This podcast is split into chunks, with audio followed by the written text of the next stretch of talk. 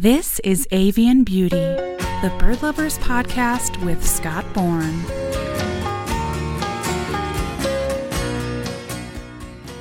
Last week on Avian Beauty, I talked about the role of owls in our culture. This week, it's the eagle's turn.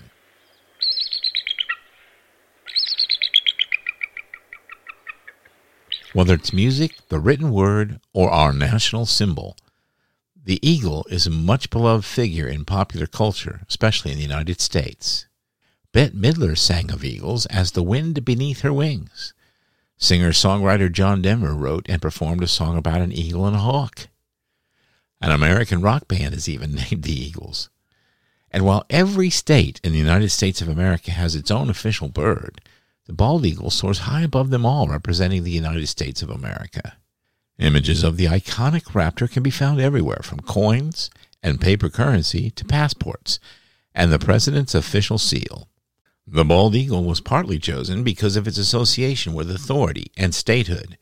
In fact, the eagle has been used as a symbol of governmental power since Roman times. The USA's first official use of the bald eagle was on the one cent coin in 1776. Not only is the bald eagle a national symbol, but a religious symbol too.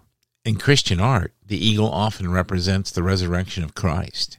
It is the artistic symbol of the Gospel of St. John, perhaps because that text is lofty in its theological perspective, and it is one of the four animal symbols seen by the prophet Ezekiel in Ezekiel 1:10. In the book of the prophet Isaiah we read, "But those who hope in the Lord will renew their strength.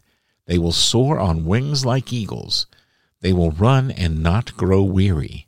They will walk and not be faint." Isaiah 40:31. It's not just modern religions. The eagle prominently appears in many ancient religions. It was sacred to the Greek god Zeus, and to the Sumerians, and to the Egyptians. If you're not convinced that the bald eagle is extremely important to Americans, I'll leave you with this. At least two acts of Congress make it a potential crime to possess even a single unauthorized eagle feather. Bald eagles are a special part of our lives here in America. Are there other avian species special to Americans? Tune in next week to find out. I hope you've enjoyed this episode of Avian Beauty. Thanks for listening. Be sure to visit avianbeauty.com for more bird inspiration and information. And please consider subscribing for free to our blog and our podcast. I'm Scott Bourne. Happy birding.